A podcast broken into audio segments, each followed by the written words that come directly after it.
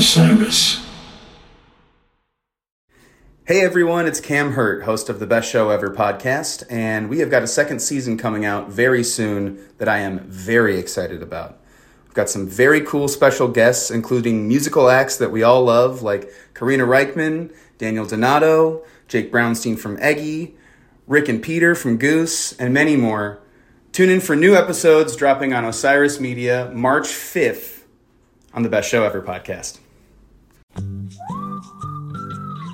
You're listening to The Show on the Road, a new podcast where I interview songwriters, band leaders, and musicians from around the world. My name is Zach Lupetin.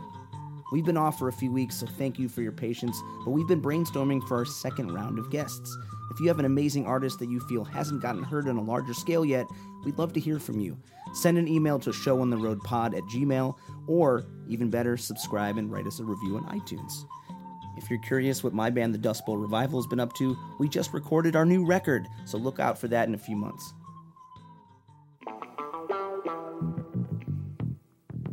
But enough of all that. This week, I'm excited to bring you a piece of living history Mr. Bobby Rush. At 85 years old, Mr. Rush has been playing his brand of lovably raunchy, acoustically crunchy, and soulfully rowdy blues out on the road for over six decades. Starting from his days as part of the southern migration from his hometown of Homer, Louisiana, to the south side of Chicago, where he used to have Muddy Waters himself sub in for him when he couldn't do the gig, and fronting bands that included Luther Allison and Freddie King. But then, unlike most artists who stayed up north, he went back to Mississippi and his roots, where he raised his family and became a beloved icon on the Chitlin circuit. Need to send some big love to my manager, Jeff D'Elia, who drove Mr. Rush right to my living room for the interview. And despite living about five lifetimes on the road, Mr. Rush looks like he could bench press me in his sleep. And best of all, his memory and sense of humor could barely be contained by my little microphone. It really made me step back and look at my own life as a musician. For over 10 years, I've been touring the world trying to get anyone to listen. And this life can feel like pushing a rock up a hill a lot. But Bobby, he just won his first Grammy at the humble age of 83, and he has no plans of slowing down. I had a blast talking to him, and if you love the blues, this is going to be an awesome interview for you. So here he is now, Bobby Rush. See, the problem is that you don't look like you're in your 80s. Oh, come on. Come So on. it's like I assume that you I have been- didn't- were playing with guys, you know, like My Taj manager Mahal. must have sent you some money to say that. You know, he paid you to say that. no. How I- young I- are you? I've been around for a long time. Let me give you a little, little story about Bobby Rush. I was born in a little place called Homer, Haynesville, Louisiana. I left my little hometown in 1947. In 1948, when I met Little Walter. Then I moved to Pine Bluff, Arkansas, where I met Elmo James and formed a band called the Four Jivers in 1949. Little Walter was still down. Yes, in Louisiana. That was before was- Juke and all the. Oh, yeah, before that. For the hits, yeah. Yeah, for the hits. We all migrated. He went there a little before I did, but I went in 1951 to Chicago. When I got to Chicago, Willie Dixon was there, Little Walter was there, Jimmy Reed was there, Bo Diddley was there, but he didn't come to Chester 53. Picnic Mark and my Mabel was there, and Smokey Hall, John Lee Hooker didn't come to 56. Howlin' Wolf come in 56. Etta James come in 1957, and so did Buddy Guy come in 1957. Pigmeat Markham, Pigmeat Markham, and Moms Mabley come in 54, sold it, Bo Diddley. Wasn't a lot of people living like Willie Dixon at Muddy Waters' house? Oh yeah, well he had a couple of houses, something kind of like a kind of like the band house. Yeah, it was like the- the clubhouse Yeah, yeah of clubhouse. He was like in the back of the old club, and you come out the club and, and go into this, this house of his, and it was his house and his uh, residential house where he stayed when when the musician didn't run him out. It was one of them kind of things. That migration to Chicago was amazing. The amount of people who all came up within the 10, Well, 10 year period. Well, I'm old enough to know the migration from Mississippi in Chicago, from Alabama, and a lot of Louisiana will migrate to L.A. Hmm. west. Oh, interesting. Most of the people from the Mississippi Delta side migrated to Chicago, but it wasn't a one trip. It was migrated from the Delta to Memphis, to Memphis to East St. Louis, not St. Louis, St. Louis to Chicago.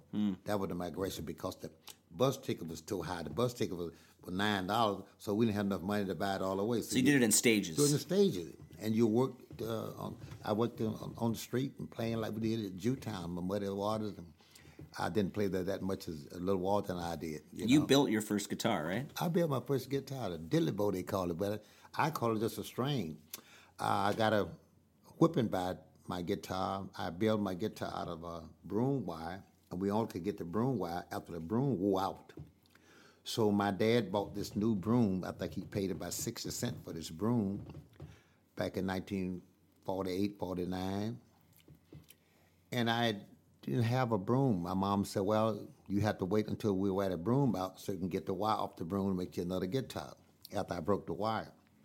So I didn't want the baling wire with the bale hay because it's too heavy. I didn't want that doom. So I want that, you know, like the Elmo James stuff.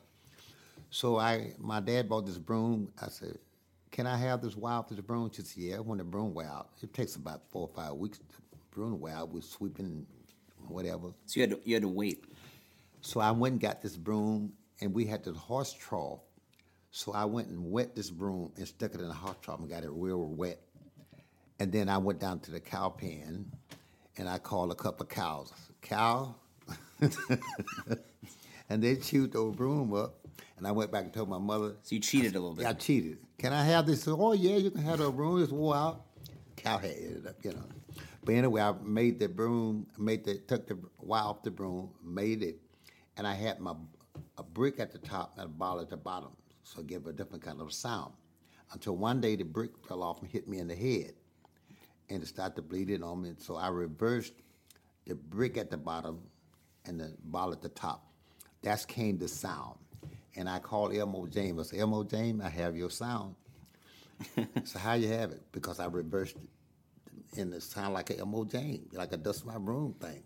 That was the start of Bobby Rush's guitar thing, you know. Your father- I- you know, Your father was a pastor. Father, father, the preacher in the pastor church, and uh, was a guitar player. A guitar player. I didn't know he played guitar. I was about eight years old. My cousin gave me a guitar, and I hid it from my dad. I thought hid it in the loft in the barn, and the sun got to the got real hot, and the neck of the guitar twisted. So every few days, I would come down like the neck got, string was this high from the neck, but I would put in this water, and the neck would straighten out. Mm. You know, overnight when I put it back up in the loft, a couple of days it'll bow back up again. But anyway, my daddy told me one day, said, "Junior, I'm a junior. I'm named after my father." I said, "Yes, sir." He said, "Bring that guitar here, boy." Oh, I was afraid he gonna take the guitar, give me a whooping about it, because I hadn't planned to play no gospel at all. My blues was on my head and mind. My daddy said uh, uh, he tuned it up. I didn't know he could play it all. He would, could, wasn't a great guitar player, but to me, that's all I had. That's all I knew. Great, great to me. He started playing. He said, I'm going to play a song to you, boy. I used to play for a little girl when I was a little older than you. I was about eight years old. I wanted to hear it because I know he's going to play either about my mama or play Glory, Glory, Hallelujah when I laid my burden down. But he didn't play either one of those. He said, Me and my gal went to Chinky Pin hunting. She fell down and I saw something. I said, Wow. My daddy and a preacher too? Yeah, yeah. Well, every preacher has a past. Yeah. he said, uh, me and my gal went to Chinky Pin hunting. She fell down and I saw something. I said, and my mama said, like, don't say that to that boy. So I kept talking to my dad about, I said, Dad, I said, sing it again. What I want my dad to do to sing the next verse. Now I know the first verse, he, she fell down. He saw something. And next verse should tell me what he saw. I'm going. to, I couldn't ask my daddy what he saw. You know, I'm a little kid. So he said, my mother would say, and my dad went to sing it again. I said, Dad, how big was she? He said, oh, she was fat, 350 pound boy. I said, yeah. I said, what she had on? He's nothing but a dress. In my little mind, I went to ask my daddy what he saw in this big fat woman. But I couldn't ask him, but I could imagine in my mind a big fat lady falling down, 350 pounds, with nothing on but a dress. Yeah. Man, man, my little mind was gone. I said, sing it again, Dad. He went to sing it again, and my mama was coming. I said, Dad, Dad, here come mama. He said, me and my gal went to Chinky Pin hunting. He looked around. She fell down, and I kept running. That's I didn't never know what the song was going to be, but from that on, I knew what I wanted to be a blues singer, man. that was it. Well, it gets it gets your mind worrying Well, about mind- stuff. Well, yeah, you know, because it's a lot of guys influenced me, but that was biggest influence in my life. Being a preacher and my dad, he never told me to sing the blues, but he never told me not to. Well, the thing is, back then, right? This is before TV was really a thing. that was- and you, and plus the, the gospel thing, most guys, but I was like the devil music. You know, you Yeah. would dare to do that. But my dad, being a preacher, never told me not to sing it. yeah. Oh man, Well, 'cause he probably loved it deep down, right? I- he probably did because, but he never told me to sing it. Yeah. But he never told me not to.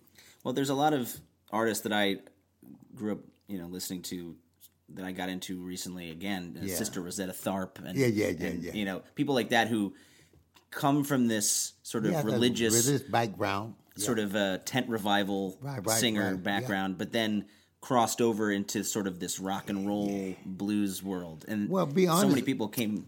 Be honest with From you, that. Zach, if you look back at it, what I do, what Rosetta Tharpe did, and a lot of us did, we were doing the same thing. On a, on a Saturday night, we said, baby, baby, baby. On a Sunday night, you said, Jesus, Jesus, Jesus. It's the same music, you just, I mean, the same music. Yeah, You I mean, you know. I mean, there's a certain point where if you want to reach a larger audience, Yeah, you need to you, You- start to to go beyond the church. Yeah, well, they call it the crossover. You cross through secular stuff, you know. But uh, but the same people you saw on Saturday night, the same people you see Sunday morning, the same people Sunday morning, the same people Saturday night. atoning for their sins from Saturday night at the And, so- Roadhouse. and sometimes the bigger sins than others, you know, so, depending on how much you drink, you know. And you did something kind of atypical where you, you went to Chicago and then you went back Yeah, to Jackson, I, Mississippi, I went right? to Chicago and stayed 48 years in Chicago, and I went there and got all of my. I thought I got all the things that I learned. Didn't learn it all, but I learned a lot of things. I learned what I uh, learned. I learned what I sh- shouldn't have do, shouldn't have done. Yeah. Then I went back to the southern state where I was came come from. Mm-hmm. I went back to Mississippi where my great grandparents were from Mississippi. But I didn't go back just because of Mississippi. I went back. If you look on the map of the southern states, Mississippi is the center point Mm-hmm. of the state. I was living in Chicago, working. Eighty percent of my gig was in the southern state. Hmm. So what I was doing, working Friday, Saturday, Sunday in the Mississippi area, uh, the southern uh, soul area, which is south. The Chitlin Circuit. Chitlin Circuit, and going back to Chicago on a Monday, getting there on a Tuesday, staying in Chicago Tuesday and Wednesday, leaving out on Thursday, coming back south.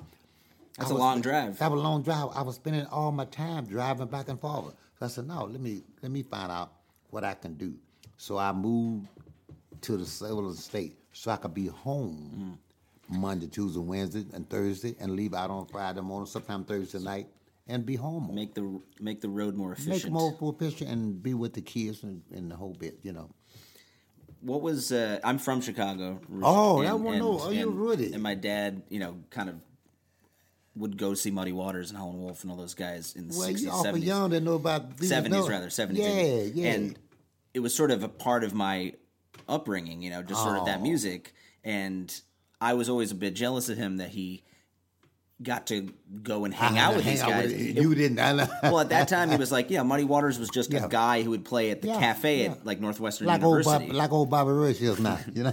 but I was like, now I think you know, he, you know, there's like these legends know, Right, right. that sort of are put into the you know the blues myth, you know. But back then, you could kind of go to the cafe and see him playing for five bucks, you know. Yeah, It's I was. Uh, I, I, I mean, at the first time, well, not the first time I met Muddy Water, we, I went to Apex in Chicago, 1951 or 52.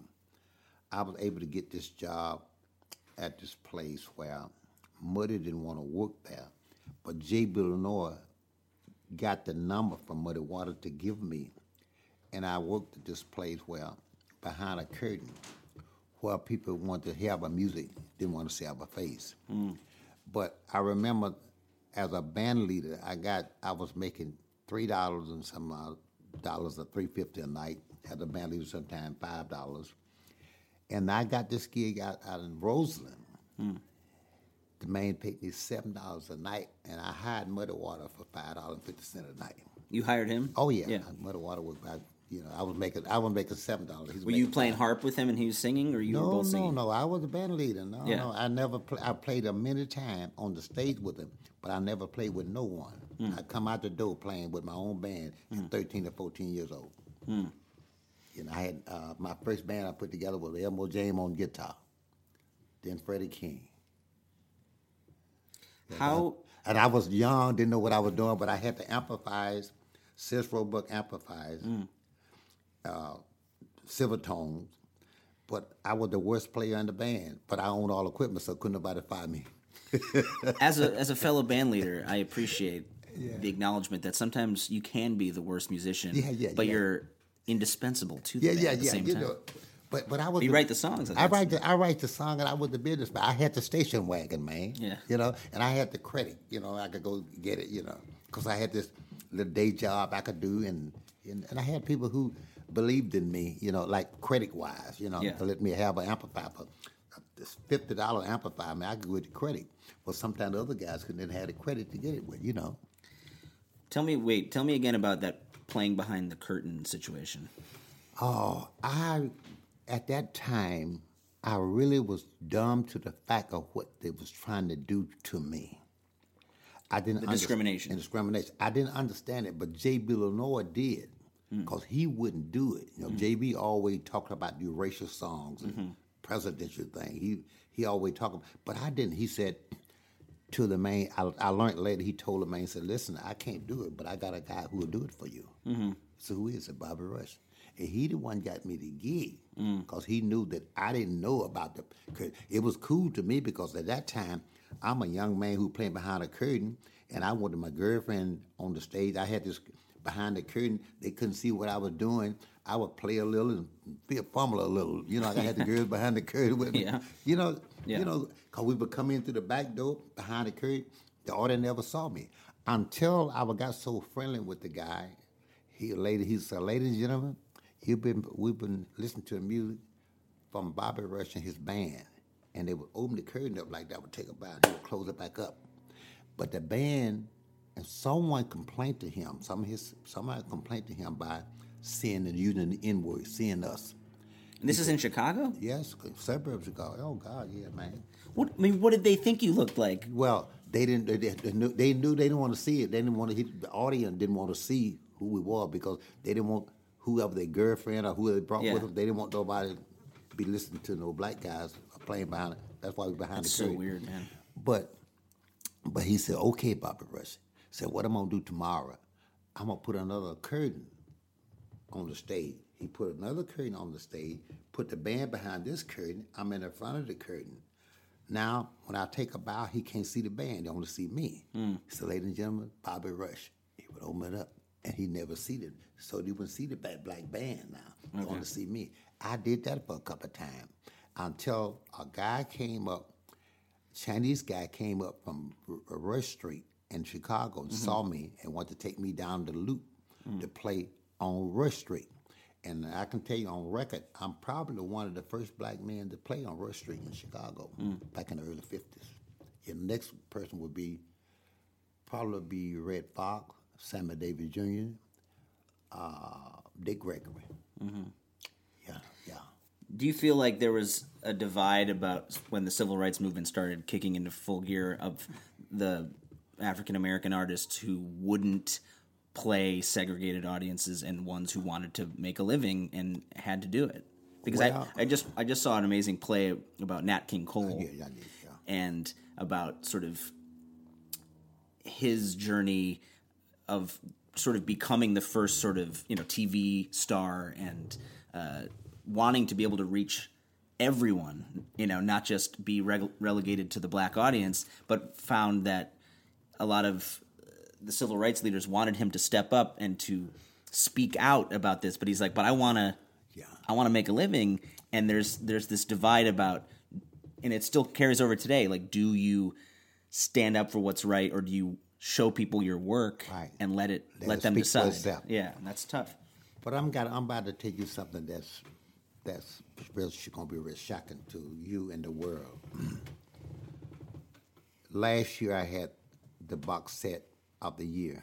Mm-hmm. The Part Grammys. of, part, at the Grand the Grammys. The mm-hmm. Grammys are one thing, but the box set of the year I mean the reason that some of that came about because the box set of the year is the masters. Mm-hmm. Because I own the masters of most of those things Smart. that I cut.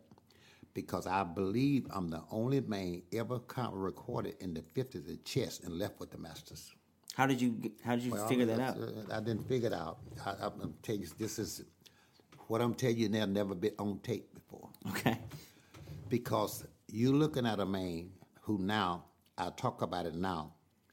It's a lot of men have been this road that I'm on, but but most men who have traveled the road I've traveled is dead and gone, mm-hmm.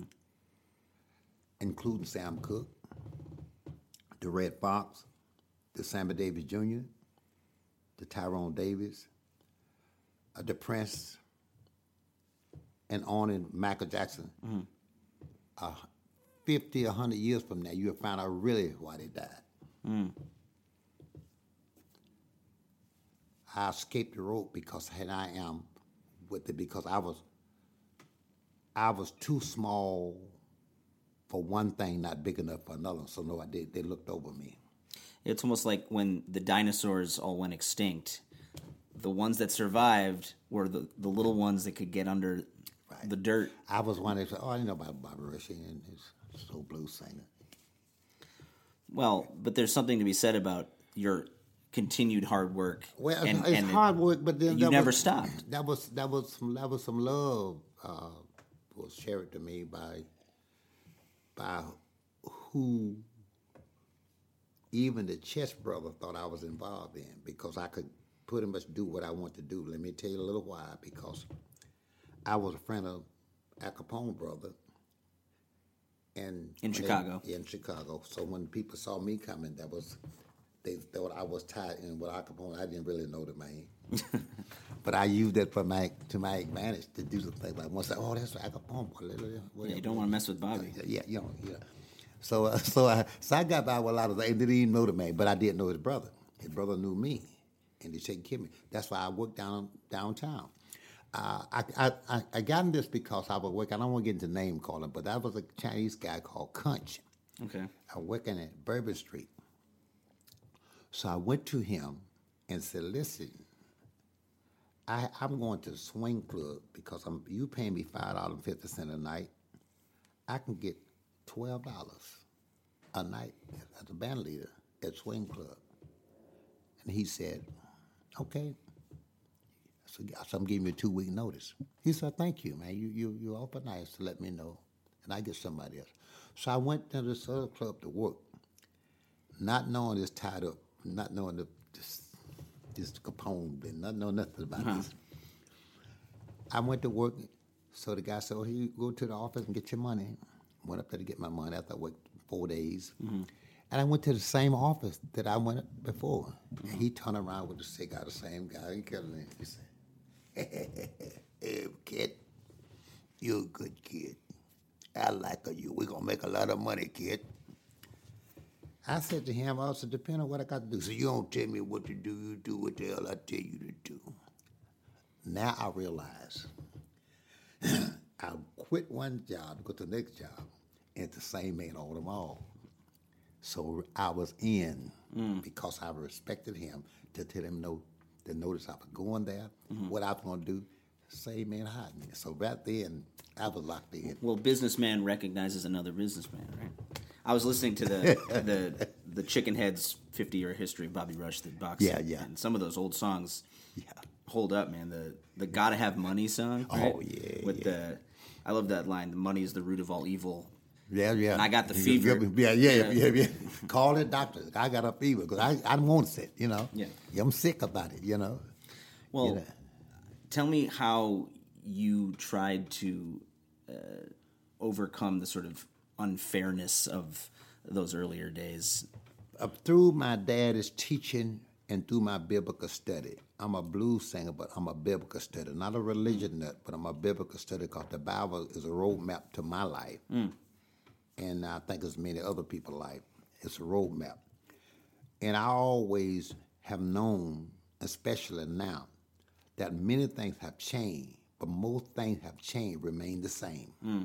And nothing is new under the sun. Everything was, it is, everything is, it was. Hmm.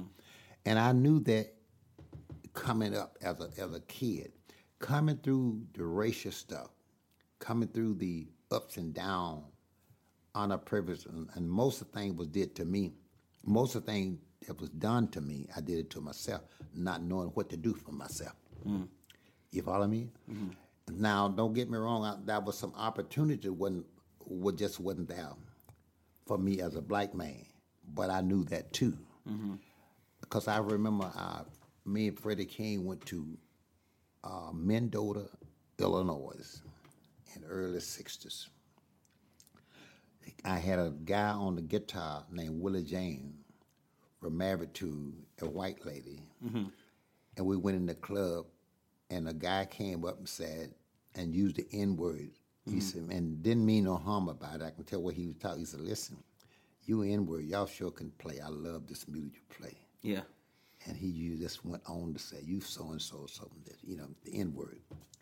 I love you, you N words. Man, y'all can play. Yeah. And he would stick something in my pocket. Willie James, who was married to a white lady, was mad enough to fight. Said, man, I said, be cool, be cool. If you want to quit, quit tomorrow. We're going to play tonight. I'll do go home. He kept sticking something in my pocket. At that time, getting a dollar, 50 cent was a big tip for us mm. because we wasn't getting but seven, eight dollars a night. He went down and we was playing a song, stuck it in his pocket. He did it four or five times. Mm-hmm. And I didn't look at it. I figured I'm gonna get me four or five dollars. I'm gonna get everybody a dollar a piece. Mm-hmm. But there was one hundred dollar bills. Wow. I had about six hundred dollars. Now I didn't tell the band at the time what it was, so I got change for one hundred dollar bill and I gave everybody twenty dollars a piece, and I kept the rest of the money. And I'm the band leader anyway, you know. so that was a lot of money. When we making seven dollars a night, man, and get the guys. Couple of days like that went by, and I get the guys. Then I made a hundred dollars. Wow, you know, Freddie was happy about that. Sunday night came. This same man was calling us the N word shooting pool. Now he's sober. He don't pay us any attention. We playing his song supposedly because we wanted to come do the Yeah. tip now. Yeah. So Freddie King said, uh, "Hey sir," we played the song about four or five times. He Which song? with Freddie King. Oh, We're yeah. Mm-hmm. on the Hideaway before we recorded now. But Hideaway was because we had this long story about Hideaway. Uh, that was Magic Sam's song for ten or fifteen years. How's that song go? Hideaway. Yeah. Yeah. You know, Hideaway. Yeah. The whole Freddie King Hideaway. And uh, well, he was playing this song, and uh, the guy wasn't paying us any attention. So Freddie said, Willie James, call the guy. So he said, Hey, sir, the N words is over here, you know. Yeah, yeah.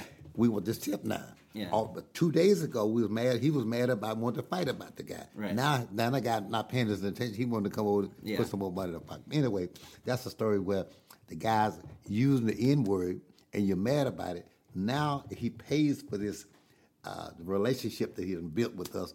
Now he don't pay us any attention on the Sunday night. We want him to come over and call us that again so he can get some more money. Anyway, that's that's one of them situations, you know. But but, uh, but you know, speaking about me as a, as a as a racial thing, I was brought up a little bit different from a lot of people. Coming from Louisiana, my parents from Mississippi. My mom, my mom had ten children, Wow. and she was my mom who was in home a lot of time, who was out in the public. She was our babysitter. Mm. Because my mom is blonde hair and blue eyes. Mm.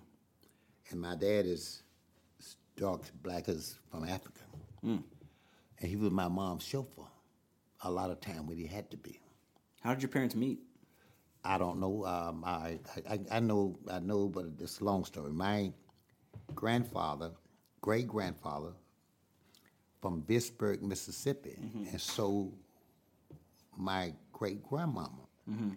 Ma- She lived with a guy called Van Spivey, which was a white guy, as a slave.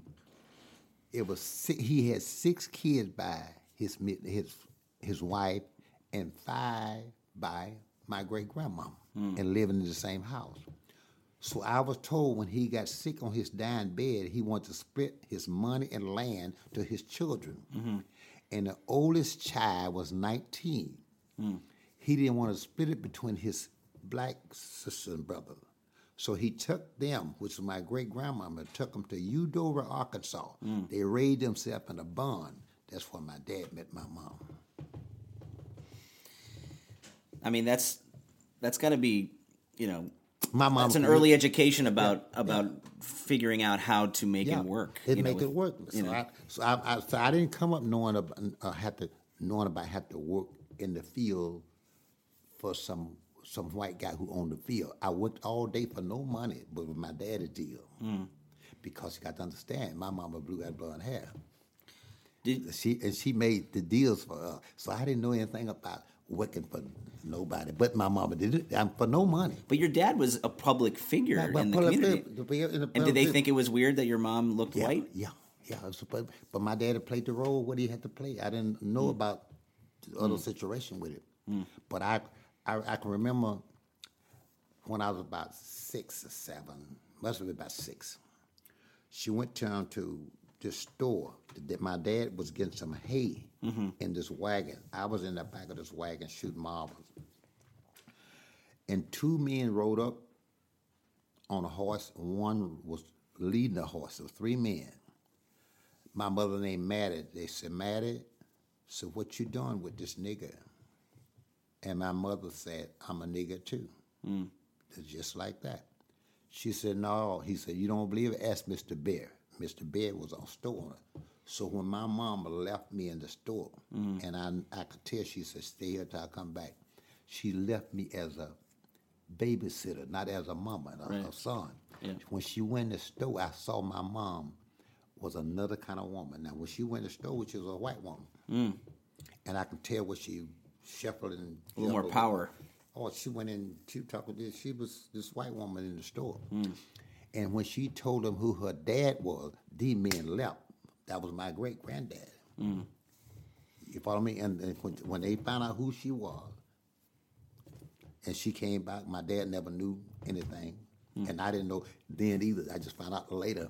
You know, whatever she told them in the store, they knew the story of my great granddaddy. Hmm. They, whoever he was, he was this It's interesting Papa that you, guy, you know. You mentioned Eudora, Arkansas. Yeah. Do you know? You ever heard of this artist uh, Tony Joe White? Yes. I had him on the podcast um, right it. before he died, actually, and, and amazing kind of swamp blues Yeah. guitar player singer. Yeah. He has this song about uh, his parents going to see the devil at the jail in Eudora, Arkansas. that supposedly, you know, as Yeah. entertainment, Yeah, yeah. the families would be told that they had caught the devil Yeah. and they had him Had in this jail, jail. and that it wasn't necessarily that they all believed it, but it was like we're going to go see for ourselves yeah. if the devil is really there, and that his parents would come back and they were scared, like they were like they believed you it. believed it, yeah. you know. Yeah, yeah. Tony was a good friend of mine, man, before he passed. Oh, Man. man. I just, it's, you know, I'm so sad. Oaks out of Atlanta. That's my buddy, man, you know. Neither of you have any gray hairs on your head. Yeah, I have some gray hair. I got uh, Clarar in it. I got some great hair all around the edges, man. yeah. but I tell, I tell it like it is. How do you remember lyrics from songs you wrote 50 Um, years ago? Um, um, um, I was talking about this last night. Every night, every day, I thank God. At 377 records, I remember most of them. But I, it's, it's not nothing that I do. It's just a blessing that I remember the songs pretty well. Uh, Well, I wrote them all too, you know.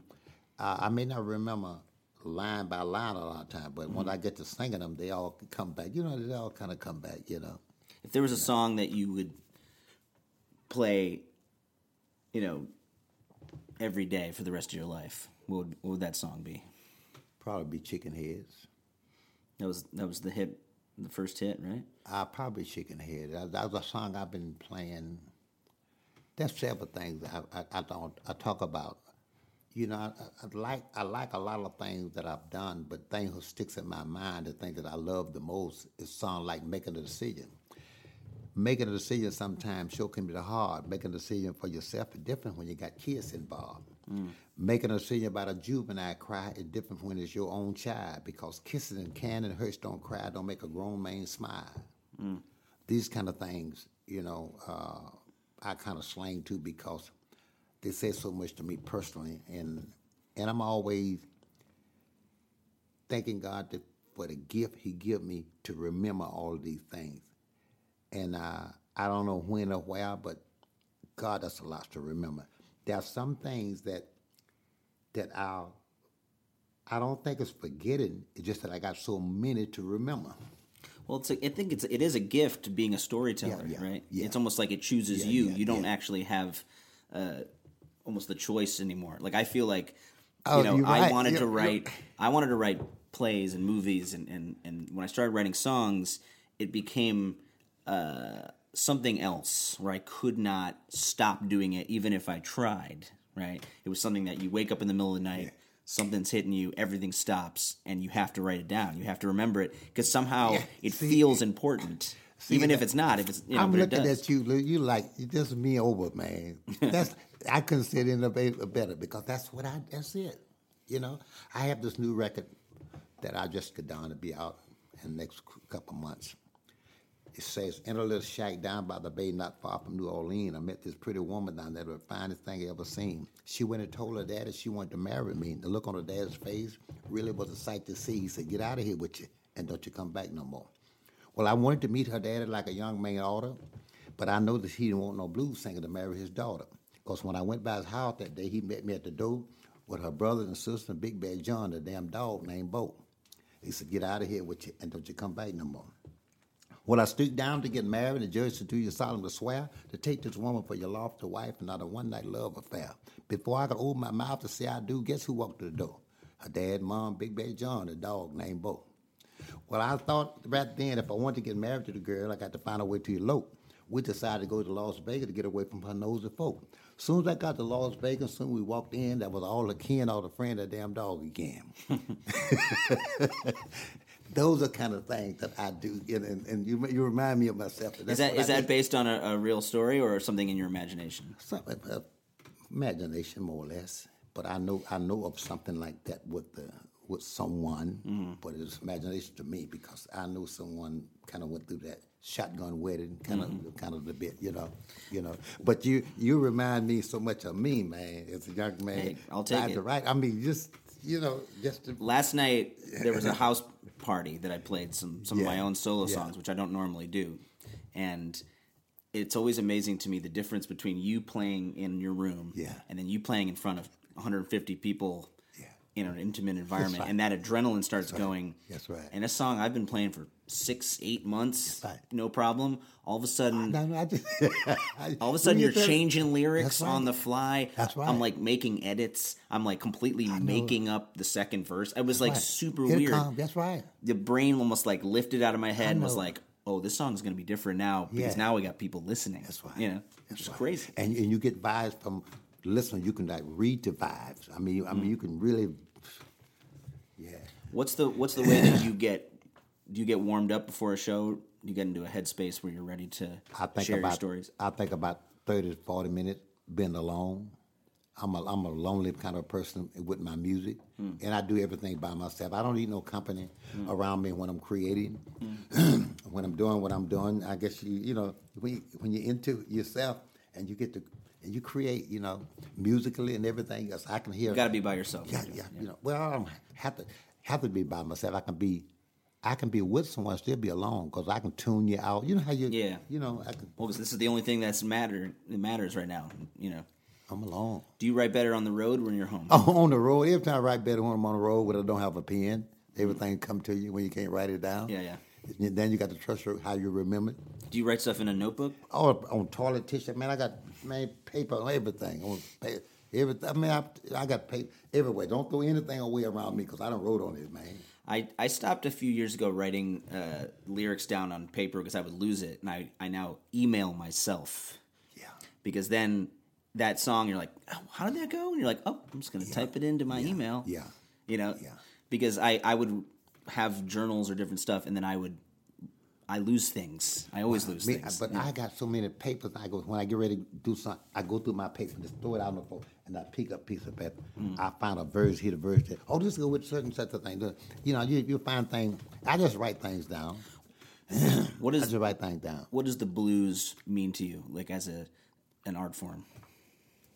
blues mean everything to me, not just because I'm a blues singer, but I have gained enough knowledge about life now at my age, knowing where music as a whole, blues come from. It's a root of all the music, all kinds of music, and gospel. But but if you don't like the blues, you probably don't like your mama. Okay, elaborate. Yeah, uh, uh, it's the root. It's the root of a lot of things came come from the blues. You know, and it's so meaningful for me, singing the blues and being the black man who sang the blues.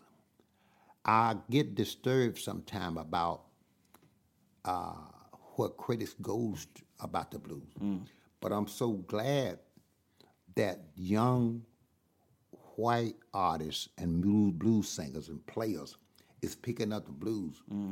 But then I'm sad about the young black men and women who distance themselves from the blues and thinking blues is something less than something else. I can understand the reason. Because the reason why is because the writers and the radios and everything like that talk about the blues being something great when white done it, when black done it, something it's just something else. So they don't want to be involved with something, just something else. Or that it's like a it's like an old fashioned Yeah, sort of yeah, yeah, yeah. traditional thing that's not Yeah, has yeah. anything to do with you know current sort of awareness. How many black men is your age thinking about what Willie Dixon done?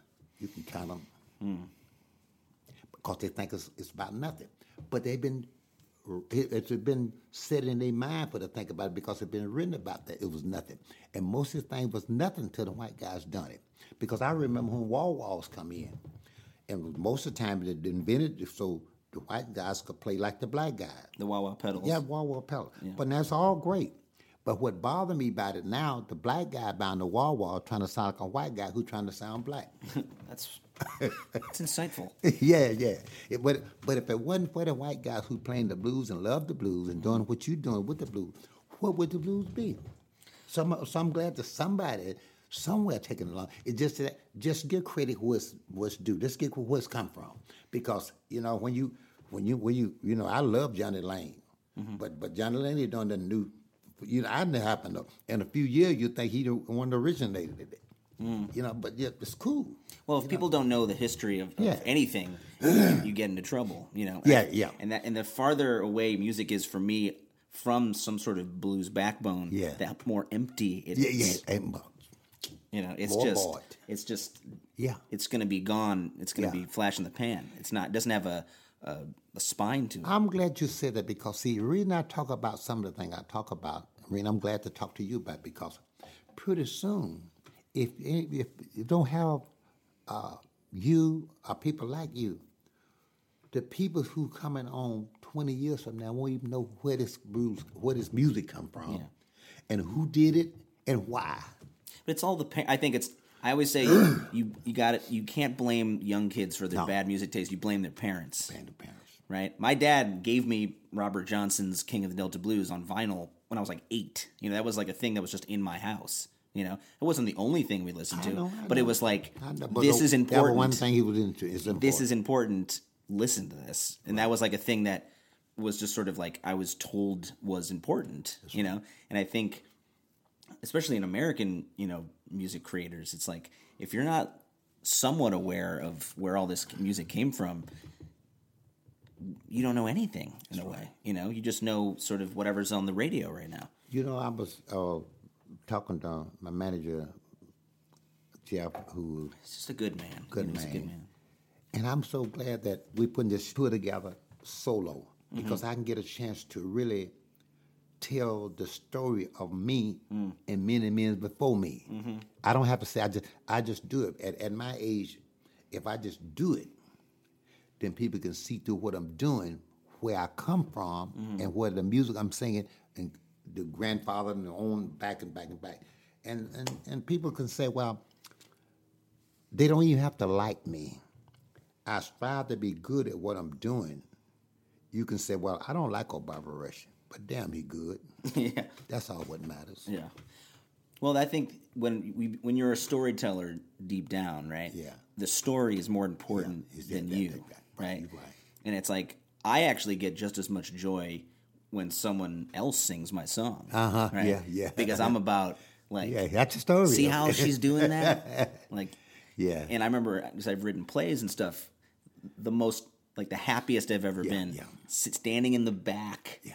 of the audience in New York, watching them watch this show. show. And of every your night, creative, you know. every night the reaction would be different, right? Some night they'd be roaring with laughter. The next night it would be dead silent, and every audience would experience this same story story differently. completely differently, right? Right. And that's why, like for me, lyrics I feel like can be interpreted in so many That's ways. right. That's right. Uh, so your the title track of your newest album, Porcupine Meat. Oh Okay. man, that was it was hard. It was hard to get that, that just the name of that kind of conjures yeah. this sort of uh, strange uh, divide. Where you're like, well, you're not going to eat a porcupine, Right, right. but I want to know more about that. And, and, and plus, I wasn't talking about porcupine meat. Yeah. I was talking about being in a situation in love with someone that you love more than they love you, and you knew it. But that was something about the person you didn't want to divide from, hoping some way if you just lay in there long enough, you would gain the love. Mm. And you figure if you leave too soon, that this person will will realize who you was and how you felt about him, but it'd be too late. Otherwise, she, you you be going to someone else, and she'd be going to someone else, or what have you. How's that song start? It's on. I'm in love with the woman. I know she don't mean me no good. I would leave the woman if I could. I tried to leave her many times before, but every time I leave, I come back for more. Now that's porcupine meat. It's too fat to eat and too lean to throw away. And it's uh, pretty prickly on the outside. Yeah, yeah. Pretty prickly too, you know. See, why isn't why aren't why aren't lyrics, but especially blues lyrics, appreciated like poetry? That's what I want to know. Because I, I used to read Langston Hughes growing Yeah, up. yeah, yeah. and yeah. you would read kind Yeah, of like right. these phrases, like you just right. said, as poetry. Right, right. Well, that's what song's about. It really is, really, you know. Uh, when I was on Chicken Heads, Calvin Carter with Vee-Jay Records, I came, you know, I'm off- often coming up with these. I, I can talk to you kind of straight, and I can't talk to everybody like I'm talking to you because you're a writer, you know. And I said, I have this song, man. I think it's going to be a great song. So what's the name of it? I said, Chicken Head. Mm-hmm. So Leo was his business partner. He was a Jehovah's Witness preacher. Mm-hmm. At that time, he said, "Oh no, we can't cut no song, no chick head." Now, he was thinking about, you know, Too scary. yeah, too scary. Can't take a chance with that. He said, "You mean chicken head?" I said, "Yeah, chicken head." And I looked at him. I said, "Yeah, chicken head." He said, "Oh yeah, you from down south? They eat chicken heads down south." I said- He said, "How the song go?" I said, "Daddy told me on the dying bed." Give up your heart, but don't you lose your head. You came along, what did I do? I lost my heart, my head went too, which had nothing to do with the chicken. He said, Oh, yeah. Yeah. You follow me? Yeah. He said, But we need a B side. I said, I got a B side. He said, What the name it? I said, Mary Jane. He said, Oh, yeah, I had a woman did me wrong named Mary Jane. And I wasn't talking about a woman at all. Yeah. So I had me two guys. and mirrors. Yeah, yeah. so they know what I was talking about. So it's kind of like when I did with I had this new record I have now. I never told, I never said this on the air or with anyone interview. The name of this new record I'm coming out with now You're getting an exclusive here on Show on the Road. called "Dog Named Bo." Oh yeah. But it's maybe it's not fully about the dog named Bo. Well, you know, it's, it's talked about this. This I went by this main house, and he didn't want me to marry his daughter because I'm a blues singer. He sicked the dog on me. Right. Made him tear off all my clothes. Now there's a dog named Bo. You know, cause of course I got I went on to get married to him. That means I made up with Bo. Me, me and Bo was all right. if you could if you could set up a tour with three artists, dead or alive, to join you on a tour, who would it be? Probably be Tina Turner, Tina Turner. B.B. King, Nice. probably Elton John. Elton John. Yeah, Interesting. yeah. You dig I- Elton I- John's music? It ain't the music. I like I like where he's standing, where he's coming from, Mm. musically and on the stage. I love that he keeps retiring, But I, and then he but- but- But, I like the way he lies and, and, Yeah. and get out of it. You know, he been he been you know lied about retirement how many times? About a hundred. when are you going to retire? I'm like I'm like Elton John. So Every year is my retirement show. yeah. Well, there was a there was a, a comedian, an Australian comedian, who had this funny thing where, and she's young, but she's like, Yeah. "It's my going away tour. Like I'm quitting comedy after this." Yeah. And then she would be like, "Well, I'm not actually quitting comedy. I'm just." Yeah. Getting people interested because if you can get people to think that this is the only time you're ever going to see this the rest of your life, But you know, it's, it's unfair to tell. It got I got so many artists that I respect. You know, Taj Mahal out here, and I can respect what he do and what he done. Mm. Um, Grateful Dead, that all of them not together now, but a lot of the guys that I know from big groups and big rock groups. Uh, you played with Dr. John on, Dr. the, John, on the Decisions yeah, album, yeah, right? Dr. John with Decisions. You know, Tell me about that song, "Another Murder in New Orleans." New Orleans, that was awesome. Carl Gustafson was doing this song, and we was in the studio. He said, "Man, I'd like to get Dr. John on this song." I said, "Give him a call. Tell him I'm at the studio." He called and he said, "Hey, who, what's your name?" He said, "Carl Gustafson. I'm here with Bobby. Rush." Bobby Rush. You here with Bobby? What's that Bobby Rush doing?" You see, he right here right now. I got the phone. He said, "What you doing?" I said, "I'm here." Time to record. How long you gonna be in town? I said, not too long, man. Just long as you get down here, I'm on my way. Yeah. Not talking about no record, no recording, anything. Yeah. Comes in the studio with me because of a long time relationship. We was doing this song. Mm-hmm. He said, "Man, I, what you want me to do?" And just off the cuff, Mm-hmm. Had no plans, Mm. nothing. You know, come this that's how it happened. Friendship. That's how it happened. Just friendship, man. What other uh, good collab- good collaborations that you can remember? Ah, I just remember so many things. Me, Chuck Berry was my sure enough friend. In Chicago? No, he was in St. Louis. Oh, okay. He used to live in St. Louis. I met him in Chicago, but mm-hmm. I played his birthday party for him a many times. He's kind of a prickly guy, right? Yeah, but he never was at his party. He, mm. I, God, what a funny guy. Played his birthday party, and he never was at it, one, either one of them. He didn't come to his own party? No, he, he, last the last one I did, I said I wasn't gonna do anymore, and I didn't do anymore. He come to me and said, "Bobby Rush, I'm gonna pay you. We're gonna have some fun tonight. This was on a Friday night. He get on this get on this old tractor out in his farm, and I could see him going down towards the woods. I don't know what way he turned. Yeah. I don't see him no more in a week. Where'd he go? I don't know. Who knows? his birthday party. A lot of folks there. Mm. Do it every year. Have his birthday party. So y'all just have fun. I'm going to the store. I'll be right back. Gee, what is tractor? You know, he's a farm guy. I don't know. He must have a truck down the What was he. What was he farming down there? Everything. Just, just, just grass and peanuts and butter beans and shit. You know. Take the tractor, not come back to yeah, yeah, party. yeah, yeah. But but he was a good guy, you know. But I got so many guys that I love and respect. Buddy guy's another guy who's who's been a loyal friend to mine for a long, long time. And I'm hoping somewhere down the line we get to record some thing together because we've been knowing each other from the same home state and the whole bit. I do so many things with him, and we just love each other. And and uh, Who's this? buddy guy.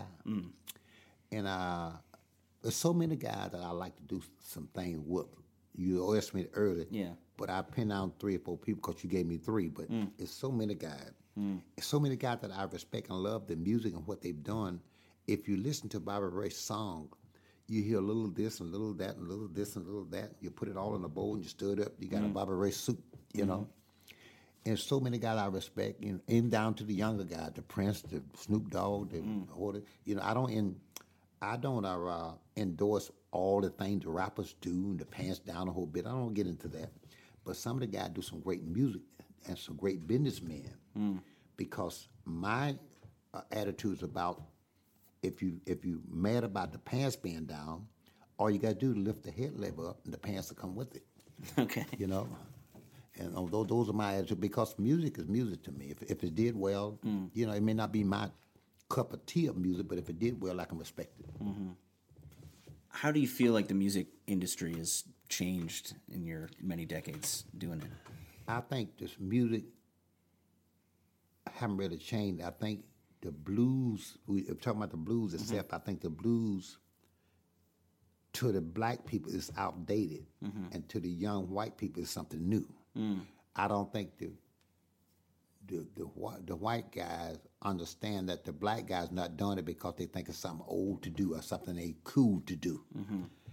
And I think the young white guys and kids will think that something blues is something to do now.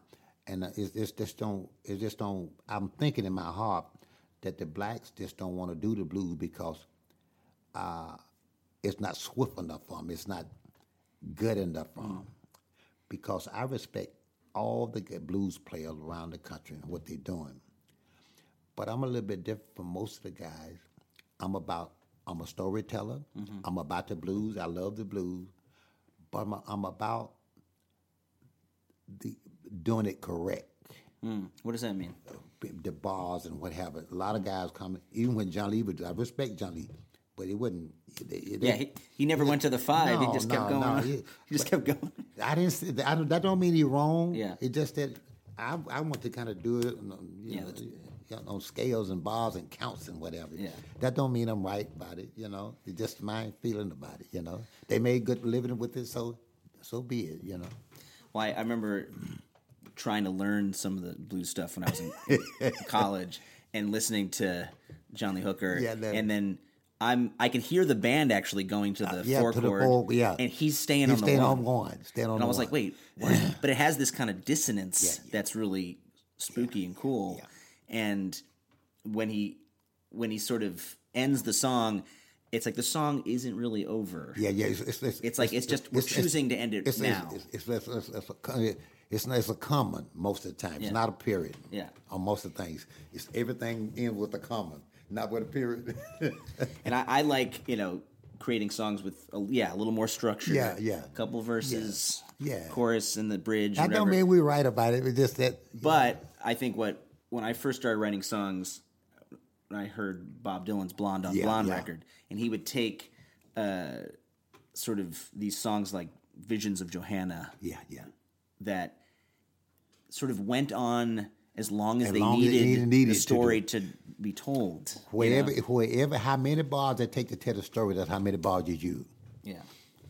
Yeah. But you and I write like, I got to write this story within these bars, you know. Well, there's a certain kind of like pleasure to Yeah.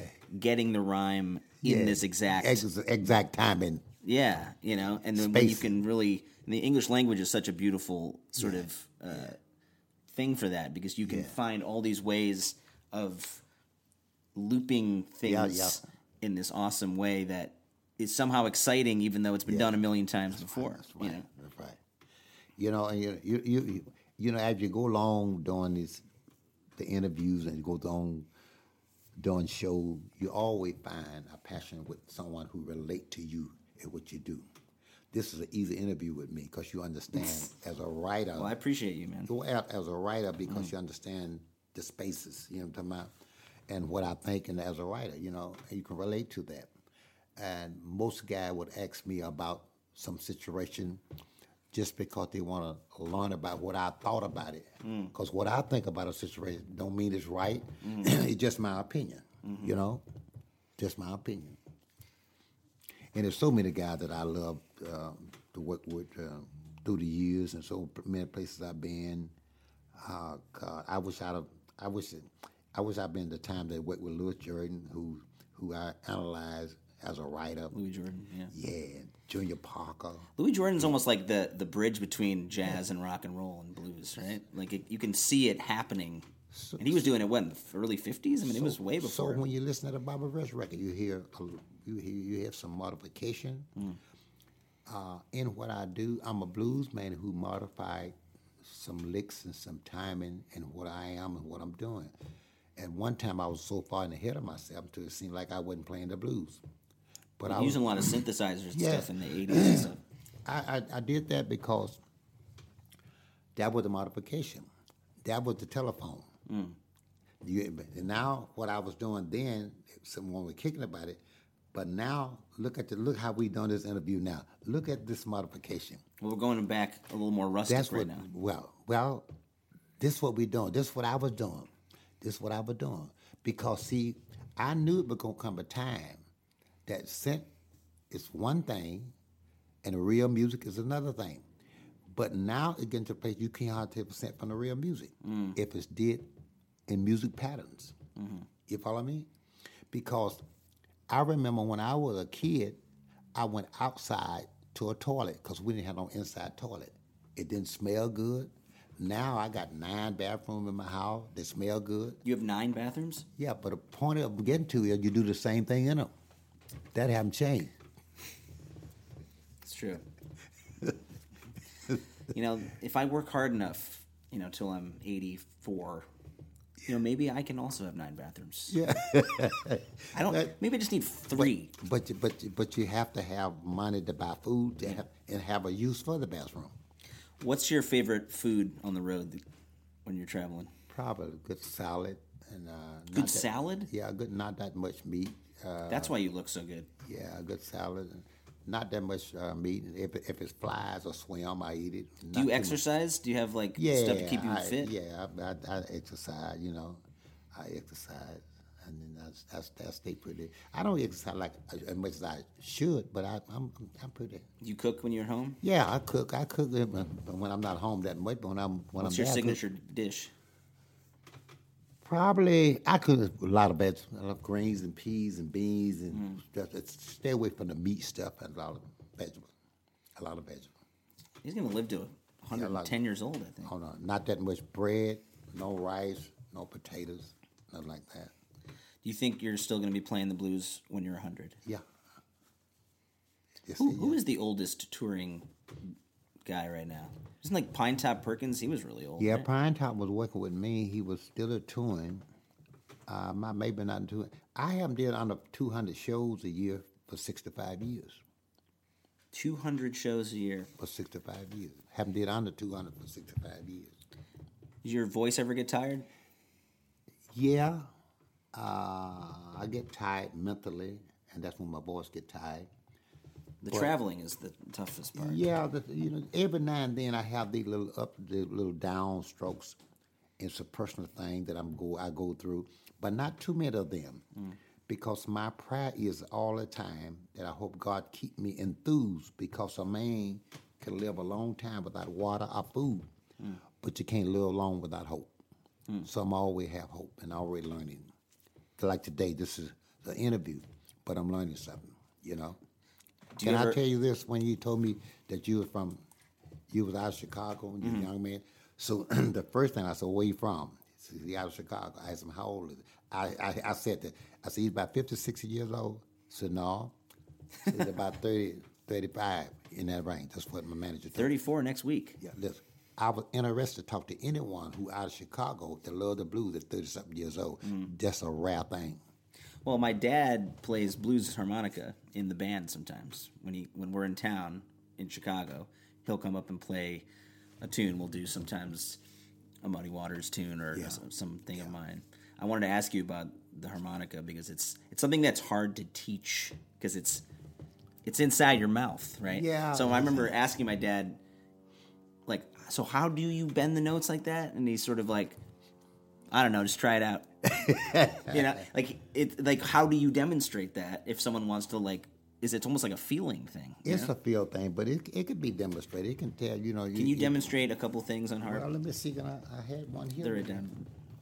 Because I feel like um. there's a there's a mournfulness and a and a and a and a an My harmonica it. play a little bit different from most guys because I'm a right hand person, but I do everything left handed. Really, Yeah, it's like a baseball player. yeah. Um, you know, and the reason why I do the harmonica left handed because I had the chicken pop when I was a little young boy. Okay. And I didn't want to wait till the chicken pop got well on my side of my mouth, so I reversed the harp the other way. you couldn't wait. Yeah. Yeah, I couldn't wait till then, and, and I learned to play, you know, Was that the first thing you started playing before even before the guitar? juice harp. Juice Hop, man. Juice Hop playing the country. You know, listen to Johnny Cash. That was a song I was crazy about. You get the hook and I get the pole, babe. You get the hook and I get the pole. We going down the that hole. Honey, baby, mine. A lot of bluegrass players play that. Yeah. Yeah. yeah. But I What what, I- what I brand love- do you play? You play Hohner? I play Hohner. I play uh, Lee Oskar, who's uh, my old buddy. He's he got some things that he doing now in the low C's, and low E's, and low B's, and hmm. that's another thing. You know, that's real low. what is the? You remember the first song you played on harmonica? Yeah. Yeah, my dad, how much I played my dad. Train. Hmm. Train and the Hound Dog. How's My that go? How's that go?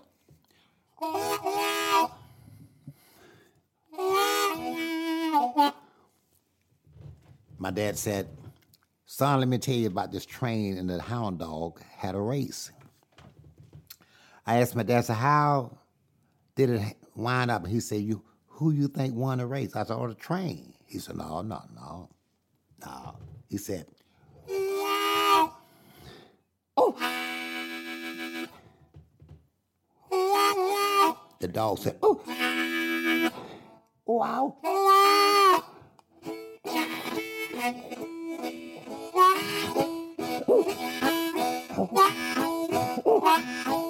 And he went on to show me the dog went on to win the race. Dog was there. And he said the dog went so far in ahead of the train, he turned around and came back and it ran over his tail. That's where Albert Kane got the song from about the dog ran across the railroad track, cut his tail off. And he hollered and said, Ooh.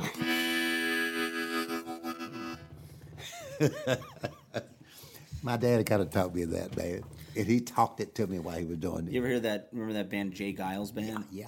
Damn, Magic hell- Dick and the Lickin' Stick. Yeah, yeah. Remember, I was trying to get my dad to sing uh, to play Whammer Jammer. Was jamming. It's like one of the only like rock and Yeah, roll yeah, yeah. harmonica Harmonica. hits. You know that He- song is so hot. But he was, but but it was so old and hot and was played well, you know. Uh, I always break the reeds in mine. Like every time in the middle, I like you, well, you you got to get you. They got the better better brands of hob. Some you, you so these are a little better brands of hob. It's old, but it's got the good reeds in it. It costs a little bit more money. You know, just like a car, you you put a little more money into the hob and get a better bridge and get better notes and so on. But, but if you're talking about bending, if you're talking about the third note, it's this. Mm-hmm. And most of the time, you say blow your hob, but it's, it's about 30% blows and about 70% draw. Mm. That's for Bobby Rush. And off yeah, you're going in. Yeah. I'm going in.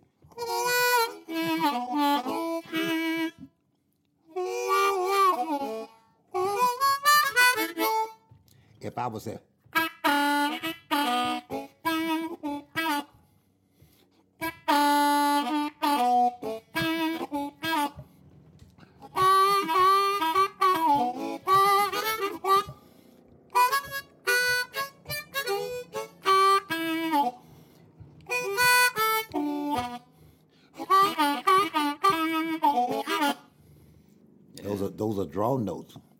that's where the key come in.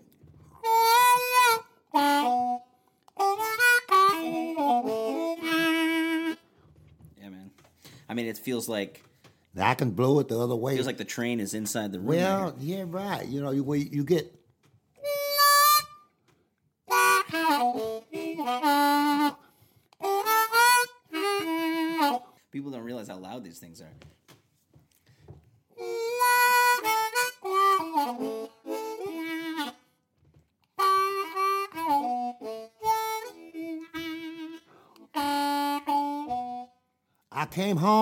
last night. A woman wouldn't let me in.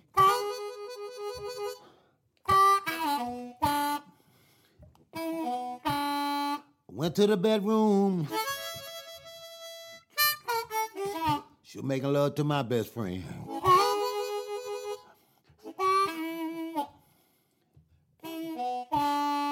That's a tough titty.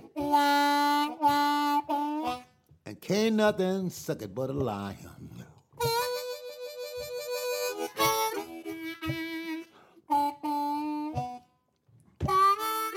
I never will forget what I heard people through the window pane.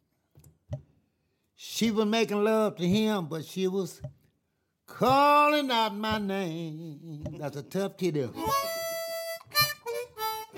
Can't nothing suck it but a lion.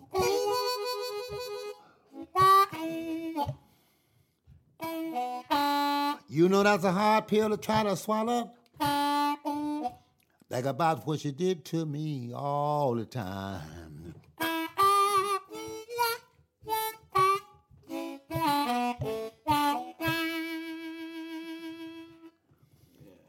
You ever think of making an album just voice and harmonica? Yeah. Who's that? There was an amazing harmonica player that did that. Uh, totally blanking on his name. Well, I used to get well, a couple of his I- I- records. I, I, tell you who could do it well. I don't know where he had a, made a record like that. That was Sonny Boy Williams. Mm-hmm. He could do it well, and he played the low C's. Mm-hmm. A lot of that- that's what he played. A lot of the low C harps. I love that they use one of his songs in a, a David Lynch movie when the the guy is beating up. He's trying to like beat up this guy, and it just goes into baby. yeah, So good. Yeah, yeah, yeah. That's, that's Sonny. Sonny was both the both the guys, but I like the late, the last Sonny Boy better than I did the uh, Have Respect for him better. Did you?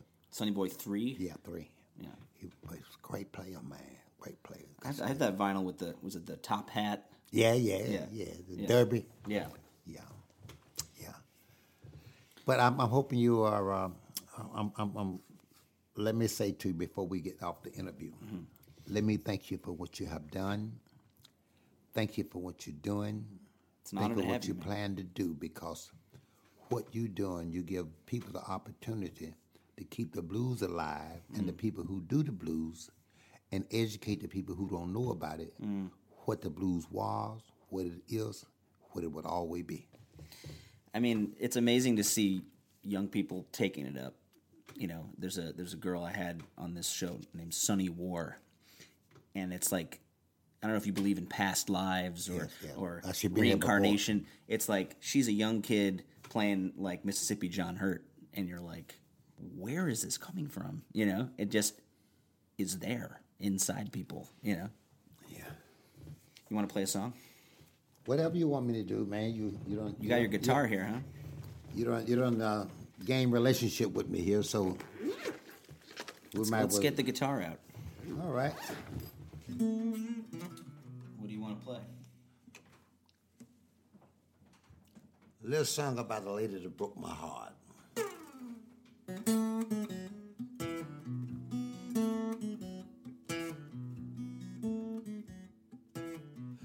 My baby left me here to cry. She didn't even tell me goodbye. I need some time, try to find way to get the woman out my mind.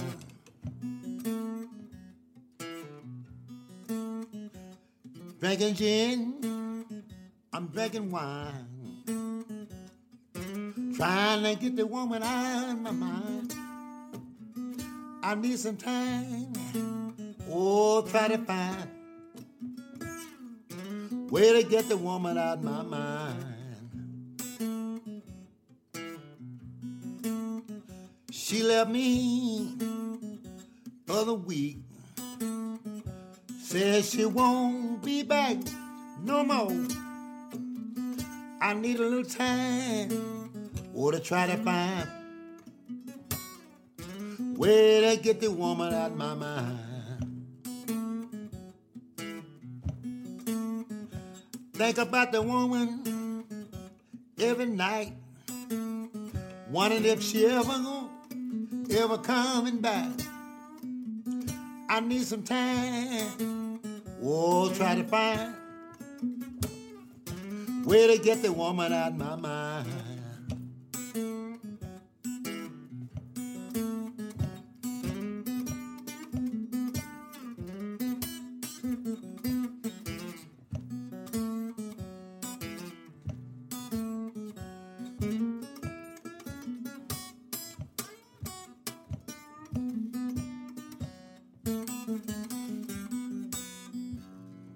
I need my woman to come back. Since she been gone, things ain't right. I need some time, try to find where to get the woman out my mind.